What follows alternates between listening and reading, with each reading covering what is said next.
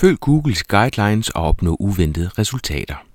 Episodens ekspert giver dig tre konkrete ting, du kan gøre ved dine produkttekster for at opnå synlighed i Google og få flere konverteringer. Yes, vi skal tale om produkttekster, og episodens ekspert er administrerende direktør i Novosite, Julian Francis Christmas.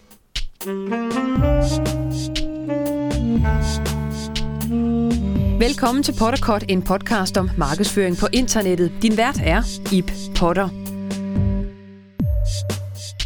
Sider, der blot er skabt for at franarre brugerne personlige oplysninger, penge eller direkte skade dem, anser Google som sider af lav kvalitet. Det er nok ikke nogen overraskelse. En god side, altså en kvalitetsside, ja, det er de sider, der fortjener synlighed i Google. Og Google siger helt officielt, at en side, der hjælper brugerne, skal rates højere end en side med ligegyldigt indhold. Google fokuserer altså på brugerne og deres oplevelse af en side, og tekst er bare det, Google er mest pjattet med, og det gælder altså også produktsider. Og en god produktside skal tre ting. Den skal etablere ekspertise, vise autoritet, og så skal den vække tillid.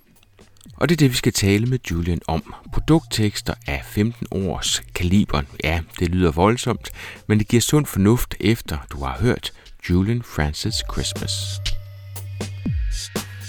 Jeg hedder Julian Francis Christmas, og jeg er partner i Norsight. Hos Norsight der beskæftiger vi os med at markedsføre virksomheder online. Jeg har lavet online markedsføring i godt 8 år og har fingre i data fra mere end 160 forskellige webshops.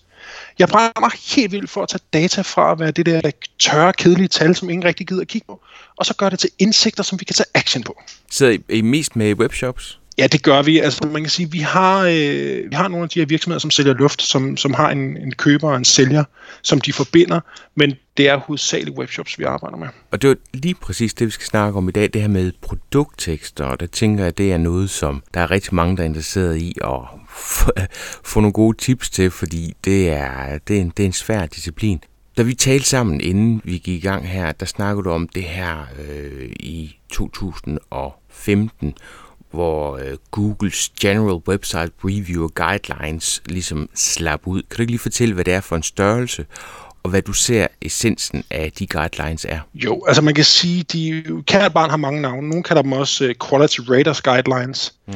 Øhm, men det, der skete tilbage i 2014, det var, at de her interne guidelines hos Google til, hvordan Altså Google har et panel af brugere, som de får til at gennemgå en masse hjemmesider, og det data samler de så op, og så laver de machine learning på det og verificerer det, de allerede ved.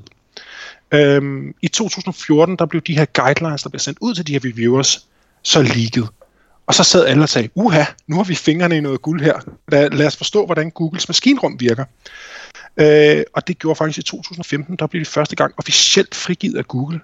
Øh, og det gav os jo et indblik i, jamen, hvordan er det Google vil forstå hjemmesider, hvordan, hvad er det, de mener, der er vigtigt. Så er der så nogen, der mener, at Google udgiver dem her, og det er ikke det, de reelt bruger, og vi bliver manipuleret alle sammen. Det skal man altid tage forbehold for, når det er Google. Øhm, men de giver et ret interessant indsigt eller indblik i, hvad, hvad Google ligger væk på, eller hvad vi formoder, Google ligger væk på i, øh, på en hjemmeside. Så det, der simpelthen slap ud, det var de her regler, som øh, de her øh, ansatte skulle sidde og, og holde øje med øh, for at definere, hvornår noget var god kvalitet, og hvornår noget ikke var god kvalitet.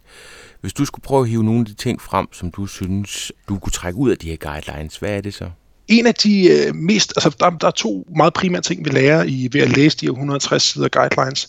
Det ene, det er Googles EAT-koncept, altså ekspertise, autoritet og tillid. Øh, det synes vi skal snakke mere om senere. Men det, der også er lidt interessant at vide, jamen det er, at Google siger, at vi vil kun vise sider af høj kvalitet. Og så vil man jo normalt sige, jamen sider af høj kvalitet, det må være faktuelle sider, eller sider skrevet af autoriteter. Men for Google, der er en side, der leverer humor. Det kan også være en side af høj kvalitet, eller et socialt netværk, eller et debatforum, fordi det er et sted, hvor brugerens hensigt bliver mødt. Altså, Google vil jo gerne opnå og opfylde vores ønsker som brugere, og det gør de ved at vise en side af høj kvalitet for netop den hensigt, vi har.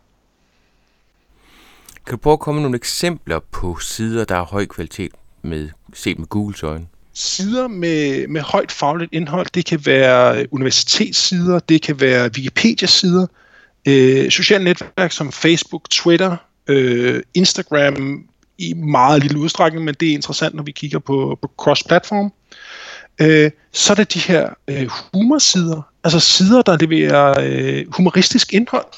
Øh, og sidst men ikke mindst, så er der jo også de her produktsider. Fordi hvis kunden sidder og søger efter, hvor køber jeg en iPhone, jamen så en produktside, der sælger en iPhone, den er super relevant. Og netop produktsider, det er nok den, der er er også derfor, det er den, vi har, har taget fat i her. Mm.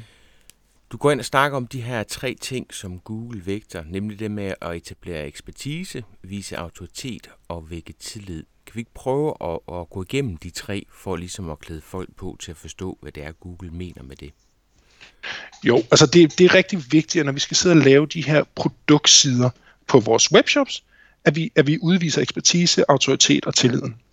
Øh, skal vi ikke starte med ekspertisen? Jo, den, ja. den ligger jo ligesom lige for. Øhm, det er vigtigt at etablere din ekspertise inden for et område.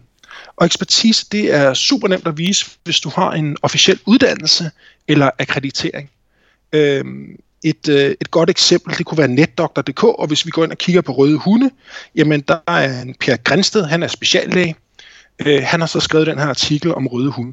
Han har ekspertise i sin titel og i sin uddannelse.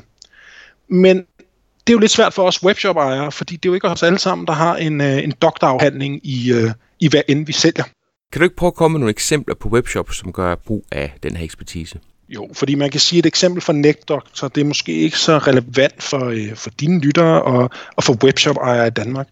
Så lad os mere kigge på, hvordan kan vi skabe øh, ekspertise hos, øh, hos brands, som måske ikke har en officiel blåstempling. Og et eksempel, det kunne være øh, vores lille bolchekogeri hernede på Nørregade. Øh, familien Sømod, de har kogt bolcher i 125 år. Der er ikke øh, nogen officiel uddannelse i Danmark, så vidt jeg ved, som, øh, som kan blåstemple dem som bolchekoger. Men fordi de har så lange og stolte traditioner, så vil vi sige, at de har en ekspertise inden for bolchekogeri. Mm. Men hvad så, hvis vi ikke har 125 års erfaring? Hvad gør vi så? Jamen, øh, et andet eksempel, det kunne være en online malerforretning, øh, Kristen, der har øh, malgodt.dk. Kristen, han er ikke uddannet maler, så han kan heller ikke skrive på sin side og have en blåstempling af, at jeg er uddannet maler. Men han har drevet malervirksomhed i 10 år, og, øh, og han har altså en af Danmarks største webshops med, med maling online. Øh, man kan sige, at han har ekspertise inden for sit felt. Og det kan være rigtig svært at, øh, at definere sådan helt præcist, hvad er ekspertise og hvad er autoritet. De glider lidt sammen. Så den måde, vi øh, definerer det på herinde, det er, at vi ser ekspertise. Det er det helt jordnære, som er baseret på dit brand eller din ansattes formelle eller uformelle uddannelse. Eller erfaring inden for et givet område. Altså 125 års bolchekogeri eller 10 års malervirksomhed. Autoriteten, jamen den bliver baseret på det viden, du deler, og den autoritet, du viser igennem dine handlinger. Så det, øh, det bliver sådan lidt blurry, men det er den måde, vi deler det op på. Det, der er vigtigt her at sige, det er, at øh, webshops, som måske ikke har en formel uddannelse, de kan godt have andre øh, kvalifikationer, der gør de her ekspertise inden for området. Så hvis man har kogt bolser i 125 år, jamen så skriv det der på jeres hjemmeside. Eller hvis I er, har drevet mailforretning i 10 år, så skriv det også på siden. Det er rigtig godt at få vist til brugeren. Men det er meget gennem det indhold, de så kan lave på baggrund, at de har den her ekspertise og autoritet, at Google ligesom kan gå ind og vurdere, at de er gode til det, som de gerne vil fortælle, de er gode til. Ikke? Jo, lige præcis. Og man kan sige, at det vi taler om i dag, det er jo ikke, hvordan Google ser side, men hvordan vi kan bruge Googles guidelines til at opnå en, en højere konvertering. Øhm, men, men helt sikkert, Google går ind og vurderer på, jamen dels er der en officiel ekspertise her, eller er der en høj autoritet i det dybdegående indhold, de leverer. Så man kan kompensere for den ene eller den anden ved at have mere, sådan mere eller mindre, ikke? Så hvad gør man så som webshop-ejer, når man har den her ekspertise og gerne vil opnå uh, autoritet? Hvordan kommer man så videre? Altså, hvordan får man det slået fast? Altså, øh, man husker at sige det på alle sine, øh, sine sider, hvor det er relevant. Google siger, at du kun skal sige det på din om-os-side. Men, men kunderne når ikke altid til din om-os-side, hvis du er inde på din webshop. Men så få det nu skrevet på, på produktsiderne og lav en lille historie, der fortæller, at I har ekspertise. Når vi så skal ud og skabe vores autoritet, så, øh, så skal vi forstå vores brugere, og vi skal gøre vores brugere klogere.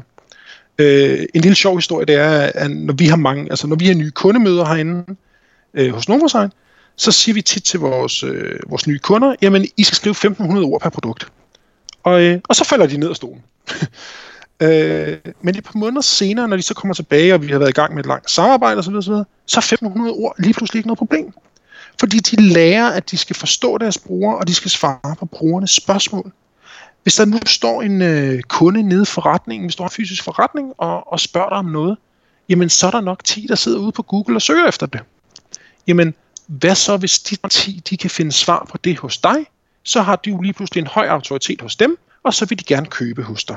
Så det er lidt tilbage til den gode gamle opskrift på content marketing, det er at svare på de tusind spørgsmål, som dine kunder har, når de efterspørger det, du kan øh, levere til dem, ikke? Jo, lige præcis. Og så er det at komme med al den faktuelle information, som de har brug for. Der er ikke noget værre end at komme til en produktside, hvor, øh, hvor der mangler teknisk information, eller hvor jeg ikke får at vide, hvad, hvad det her produkt er kompatibelt med. Øhm, det, det, det vil jeg som bruger rigtig gerne opleve på en produktside. Det er også rigtig vigtigt at få fortalt din bruger, hvad er det egentlig for et problem, dit produkt løser. Øh, jeg synes, der er rigtig mange webshops, som, som egentlig bare viser et billede af produktet, og så skriver de øh, 200 ord fra producenten, og så er det det. Jamen, fortæl mig nu, hvad det er for et problem, det her produkt løser. Fortæl mig, hvorfor det er, jeg netop skal købe det hos dig. Og så fortæl mig, øh, hvorfor du er så fantastisk, jamen så, øh, så bliver jeg mere tryg ved at handle hos dig. Men nu sidder der nogen i den anden ende, som ikke har haft den her aha-oplevelse med 1500 ord, det er walk in the park. Kan du ikke prøve at komme med et eksempel på sådan en artikel af 1500 ord? Altså, hvad søren skal den bestå af? Et, øh, et rigtig godt, det er godt nok et udlandsk eksempel, men øh, Anova, som laver den her øh, moderne fortolkning af en sous maskine Øh, den er helt fantastisk. Connect til din telefon og til wifi og alt muligt andet. Hvad er det? Øh, det er sådan sous vide. Det er øh, temperering af, af kød og, øh, og andre Nå, retter. Ja, ja, ja. Ved, ved, ved helt bestemte temperaturer, du ved, og det skal være meget præcist og sådan noget. Øh, og så kan man sidde i appen og bladre opskrifter igennem, og så kan man sætte den i gang, og så varmer den vandet, og uha, det, det er sådan noget rigtig teknisk hygge, ikke? Ja. Nå, men det de gør på deres produktside, det er, at de til gode ser både den bruger, der kommer ind og allerede ved, hvad det handler om, og så til gode ser de den bruger, der slet ikke har oplevet det her før, og mere eller mindre tilfældigt er faldet over deres hjemmeside. Så de har, øh, de har rigtig gode videoer, der viser produktet, hvordan det bliver brugt. Der viser eksempler på før og efter. Altså, jamen, hvis du steger kød, så ser det sådan noget. Hvis du bruger vores maskine, så ser det sådan her ud. Og, og de fortæller, hvad er for nogle problemer, og hvad er det for nogle problemer, jeg kan løbe ind i, hvis jeg bruger produktet. Det får de også svaret på, og de får svaret på, hvor meget energi bruger det, og hvor effektivt er det, og hvilke telefoner er det kompatibelt med.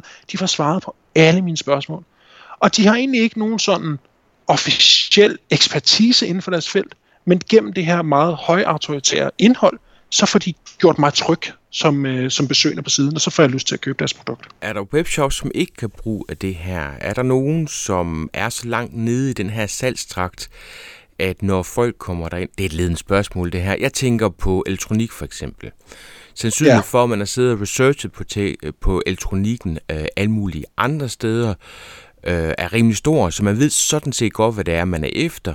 Så der er ikke forskel på det her produkt, alt efter hvor jeg køber den henne. Så tilbage er der pris og leveringstid og fragt, som, som ligesom er en afgørende faktor. Kan det svare mm. sig for dem at bruge en hulens masse tid på at skrive 1500 unikke ord om den enkelte telefon, når folk allerede er afklaret, når de kommer derind? Ja, altså hvis vi kigger på McKinseys øh, Consumer Trend Report fra sidste år, den fra, godt nok fra september sidste år, så den er ved at være lidt gammel.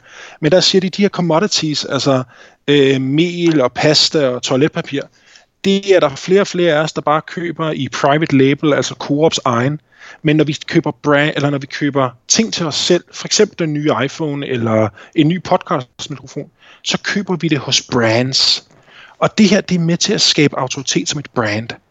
Det kan godt være, at du er 20 kroner dyrere, men det kan, jeg vil nok hellere handle med dig, fordi jeg har stor respekt for dig, end jeg vil handle med Elgiganten, hvor jeg altid føler, at jeg har en dårlig oplevelse. Også når det kommer til elektronik? jeg vil våge den påstand, jeg har ikke nogen direkte case studies, men jeg vil våge den påstand, at det her, det kan også bruges på elektronik. Det kunne være rigtig interessant at finde ud af, fordi der er altså nogle af de her prisportaler, som jo bare er affiliate marketing øh, gjort intelligent, ikke? Mm. Øh, der, der kæmper de jo bragt. Altså det er jo sådan, at, at det er i hvert fald øh, nogle af at de kunder, jeg snakker med, deres bud, det er, at hvis en iPhone til 6.000 kroner er 2 kroner billigere et andet sted, så hopper folk derover. Altså de kan simpelthen se det på deres tal. Ja, men så er, det, så er det også fordi, de kun differentierer sig på, øh, på prisen. Mm. Og det er, jo det, det er jo den her mølle, man ender i, når man ender på de her prissammenligningsportaler. Ikke? Fordi så er det jo kun prisen og leveringsbetingelser, og hvor meget tager i kortgebyr. Det er, jo, det er jo reelt det, man sammenligner siderne på. Men hvis jeg nu har en side, der har opbygget en brand awareness hos mig, som over en længere periode har vist autoritet, så vil jeg våge den påstand, og så er jeg mere tilbøjelig til at købe hos dem. Øhm, jeg har, altså nu skal jeg ikke øh, lave reklamer for en hel masse, men, men sidst jeg var ude og købe en iPad, der købte jeg den hos en virksomhed, som ikke nødvendigvis var den billigste, men øh, hvor jeg har haft enormt mange gode oplevelser. Altså det, det virker bare, jeg får min vare hurtigt, og der er ikke noget bøvl, og, og der er den information, jeg skal bruge. Også når det ikke lige er en, en iPad, som man nok har researchet igennem. Ikke? Så, øh, så det, det kunne være fedt at lave en, øh, en test på, og, øh, og jeg vil meget, altså hvis der er nogen, der sidder derude, med en elektronikforretning, så vil jeg meget gerne, øh, må de meget gerne skrive til mig, så, øh, så kan vi jo prøve at gennemgå siden og se, om der overhovedet er et potentiale. Vi kan jo bare lave en splittest. Så tilbage til produktteksterne, altså etablere ekspertise har vi været igennem, og det er der, hvor der er en hård fin grænse øh, mellem det og så vise autoritet. Og mm. så ryger vi over i nummer tre, som er at vække tillid. Ja, altså tillid det er jo en af mine, mine kæmpe store kæpheste. Fordi det er så nemt i dag at, at åbne en webshop eller lave en hjemmeside. Øhm, at, at, at hvem er det egentlig, jeg handler med? Og kan jeg være sikker på, at varerne nu også bliver leveret, øhm, når, når jeg har trukket pengene på min konto? Og, og hvad er det så, vi skal gøre for at vække den her tillid? Øhm, fordi hvis jeg er utryg eller ikke ved, hvor jeg skal handle hen, jamen, så spørger jeg jo dem, der ke- jeg kender, eller dem, der ligner mig. Øhm, så hvad er sådan tre helt håndterbare ting, vi kan, vi kan gøre på vores produktsider, øh, for at få flere til at konvertere? Jamen det er, at vi kan have brugergenereret indhold. Det kunne være sådan noget som anmeldelser eller videoer af kunder, der bruger dit produkt, eller billeder af det. Du kan linke til eller få links øh, til omtale af din øh, webshop i dagspressen. Det fungerer rigtig godt at få noget, noget credit fra, øh, fra forskellige eksterne sources. Og så kan du få eksperter til at udtale sig om dit produkt eller dit brand. Um, det er egentlig de tre steder, vi plejer at slå ned og sige, jamen hvis vi har fokus på de her tre områder, så kan vi også løfte konverteringerne øh, ret imponerende og ret hurtigt øh, på en webshop. Så brugergenereret indhold i form af anmeldelser. Nu når vi snakker om anmeldelser, hvad, hvad er din holdning så til de steder, hvor man kan, jeg skulle sige, man kan købe sig til anmeldelser. Det kan man ikke, men man kan købe sig til at få sine anmeldelser vist, nemlig sådan nogen som Trustpilot. Er, er det en del af den her tillidsøvelse, eller hvordan ser du det? Jeg havde håbet på, at du ikke ville spørge, Ib. Fordi nu, øh, nu bliver jeg nok uvenner med et par stykker rundt omkring. Øh, jeg vil våge den påstand, at lige præcis Trustpilot har der været så mange sager med efterhånden, at jeg tror simpelthen ikke, at brugerne øh, til stadighed har tillid til dem. Det er simpelthen blevet for offentligt kendt, hvor nemt det er at få fjernet dårlig omtale på Trustpilot, eller hvor svært det er at komme af med dårlig omtale, hvis man ikke er en betalende kunde hos Trustpilot. Når det så er sagt, så er jeg all in for åben vidensdeling. Jeg er all in for, at vi skal have en åben dialog omkring, jamen, hvad er gode forretninger og hvad er dårlige. Jeg tror bare, at Trustpilot-konceptet kan, kan være lidt farligt at falde tilbage på.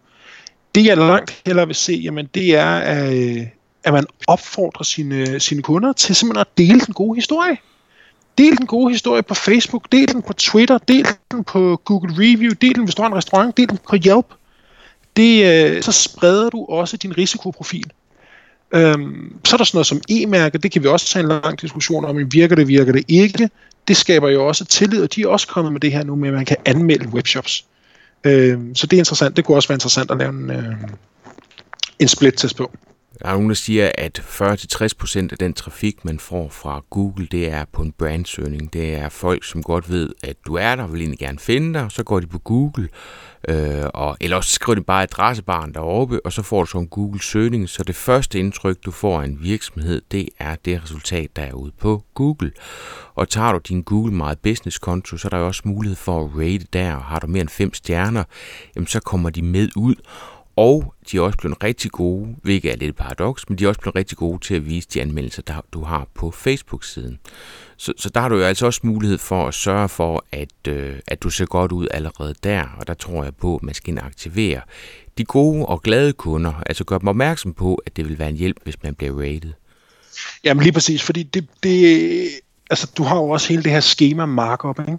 Mm. som rigtig mange danske, det er en helt podcast for sig selv, men rigtig mange danske webshops og hjemmesider for den sags skyld, de gør ikke nok brug af schema, de forstår ikke, hvor meget trafik de går glip af, fordi de ikke får fyldt deres real estate op ude i søgeresultatet. Altså det er også noget af det, vi altid gør hos vores kunder. Jamen det er, at vi går ind og siger, har de nu også alt schema? Har vi nu også fået struktureret data, så den er nem at gå til for Google? Fordi at have de der fem stjerner eller fire stjerner ude i, under alle dine søgeresultater i Google, det gør bare, at du har en højere click-through rate. Um, det virker rigtig godt. Uh, vi er faktisk så vilde med det der brugergenererede indhold og få fortalt den gode historie, at vi har bygget et internt system, som øh, det går godt nok beta-test, og vi arbejder stadig på det, og det skal finpusses og alt det her, men simpelthen til at forstå de brugere, der kommer ind på vores side, dem der køber, hvad er det, de havde? Hvad var den gode oplevelse? Hvad var den dårlige oplevelse? Hvad kan vi gøre bedre? Hvordan kan vi sørge for, at de ikke er den negative anmeldelse på Trustpilot? Altså, kan vi gribe den internt først og forstå dem og lære af det, før det udvikler sig til mudderkastneri øh, offentligt på nettet? Øh, og, og heri der ligger selvfølgelig også, at vi, vi vil gerne opfordre til at dele den gode historie, uden at det bliver sådan noget pushy, vil du ikke godt give mig fem stjerner? For det er faktisk ikke det, vi er ude på. Vi er ude på at give et sandfærdigt billede af virksomheden. Det kan bare nogle gange være svært, hvis man glemmer at spørge øh, 90% af ens kunder, som er glade og tilfredse og har haft en god oplevelse. Det, øh, hvis der er nogen, der sidder derude med webshops, og, øh, og, og har et vist ordrevolumen, så kunne vi godt bruge en beta-tester eller to. Så må I godt lige skrive til mig, så, øh, så kan vi lige snakke om, om det kunne være interessant for jer at bruge. I en ting, der er virkelig, virkelig vigtig, når man er ude og samle de her anmeldelser eller tilbagemeldinger, billeder osv. Fra, fra ens kunder, øh, det er altså, at man har deres accept til at offentliggøre det.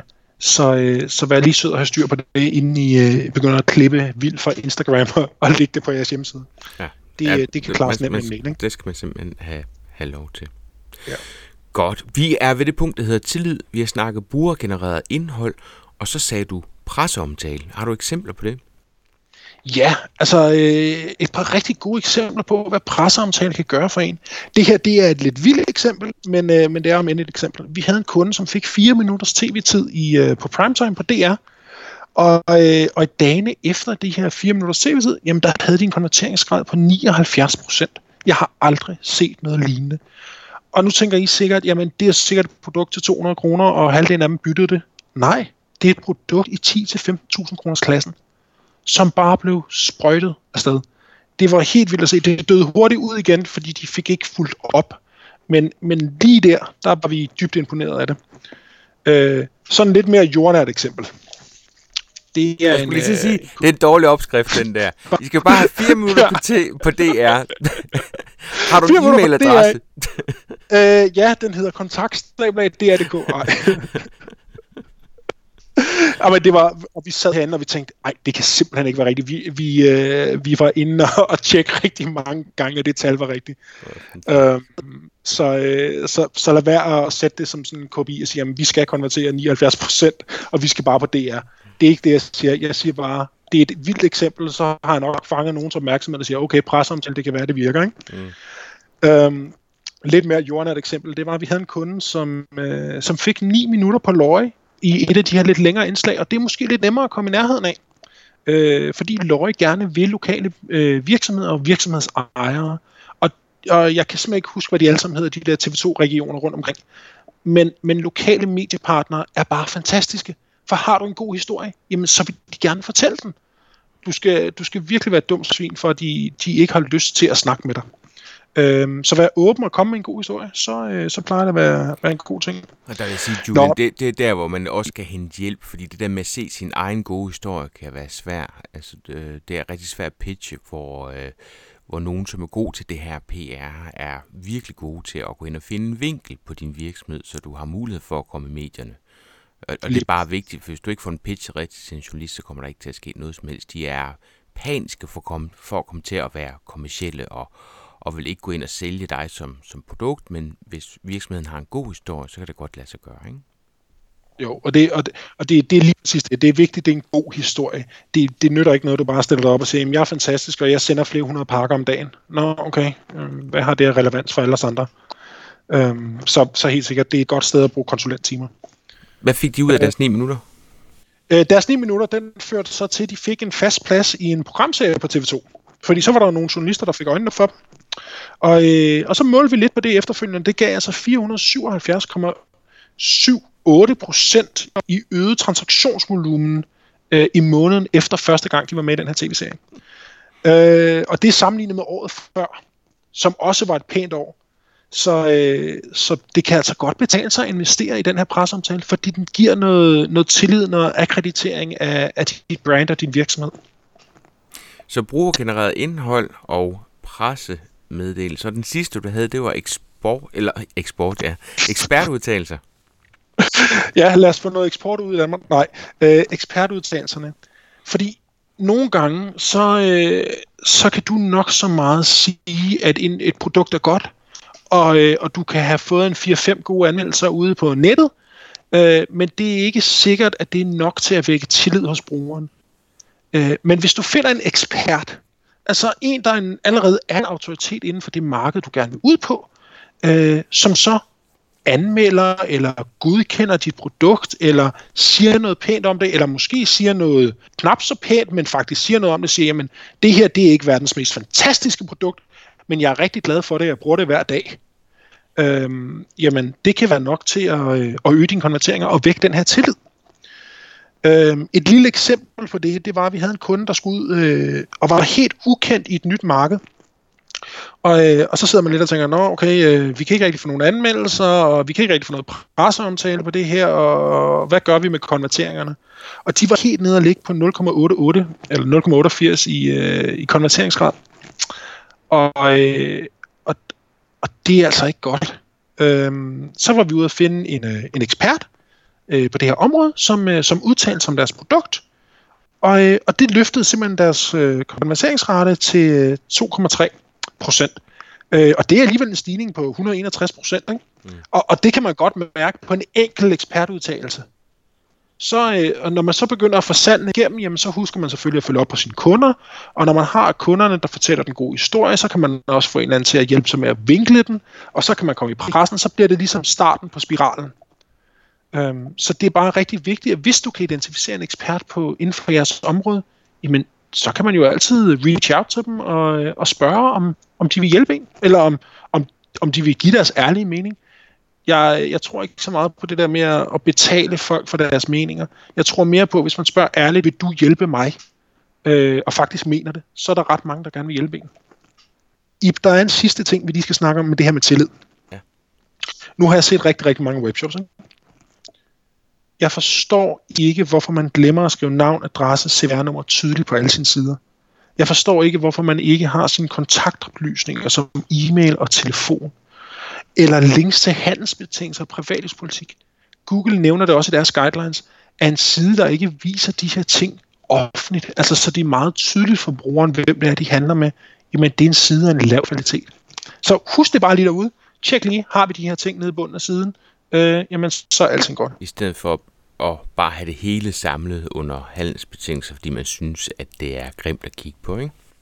Jo, lige præcis. Altså, det, det, jeg vil meget gerne se et eksempel på en webshop, hvor man ikke kan lægge det i futteren, og hvor det ser pænt ud. Så det er en designopgave. Ja, det er det. Tjek med det. Julian, lad os prøve at kode det her ned til tre konkrete ting, som en webshop-ejer øh, kunne tage fat i her nu. Hvad skulle det så være? Jamen, hvis det skulle være tre helt konkrete ting, så synes jeg, at en webshop-ejer skulle gå ind på deres egen hjemmeside og læse den med brugernes øjne. Og så skulle de lægge mærke til, udviser vi faktisk ekspertise? Altså får vi fortalt, at vi har øh, kodet bold, eller kogt bolcher i 125 år, eller får vi fortalt, at vi er rigtig dygtige til at male? Øh, det er punkt nummer et. Punkt nummer to, det er at kigge på produktsiderne. Kig på dem med brugernes øjne og sige, svarer vi på deres spørgsmål? Hvis du har fået en mail, hvor en, øh, en kunde spørger om dig, hvad er den her mikrofon særlig god til? Jamen, så skal du også svare på det på produktsiden. Fordi så sidder der nok 10 derude og tænker på det. Så et, øh, gennemgå siden for ekspertise. To, svar på brugernes spørgsmål, fordi på den måde, der får man vist autoritet. Og nummer tre, det er, prøv lige at søge på jer selv på Trustpilot altså Facebook og Instagram og Google Maps og øh, Yelp, og se, hvad er det, kunderne siger om jer. Er der, er der nogen, man kunne tage fat i, som måske man må bruge på hjemmesiden? Eller er der noget, man skal rette op på, fordi øh, tre ud af fire de sidder og siger, at leveringen er for langsom, eller de ikke får en ordrebekræftelse? Så er det også noget, man kunne rette op på. Det er altså tre ting, man kan tage fat på med det samme. En fjerde ting, det er, at man kan sige, det der, det vil jeg slet ikke have noget med at gøre. Og så kan man skrive en mail til mig på jc.novosite.dk, og så skal jeg nok komme med sådan en meget håndgribelig ting og sige, det her, det synes jeg, du skal tage fat på lige nu. Og det skal ikke koste en rød basøre, det skal bare være for at hjælpe folk. Øh, så vil jeg godt lige komme med min uforbeholdende mening.